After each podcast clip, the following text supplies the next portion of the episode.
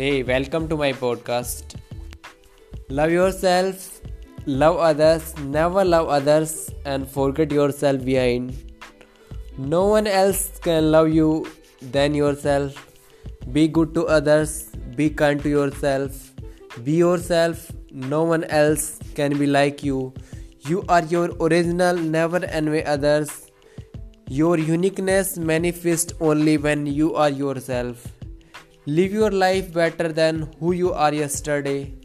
Work hard to see the personality you are daily looking at in the mirror, getting better day by day. Be your competitor, envy no one. You are the biggest project no one else can stop working on others than you. Be the best you can be. Utilize your talent and skill to make your dream come true. Make sure you are working on the great legacy to leave behind as your footprints.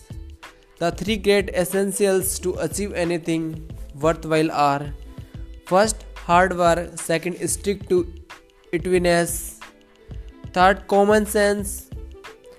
Stick to itness by definition is, is perseverance, tenacity.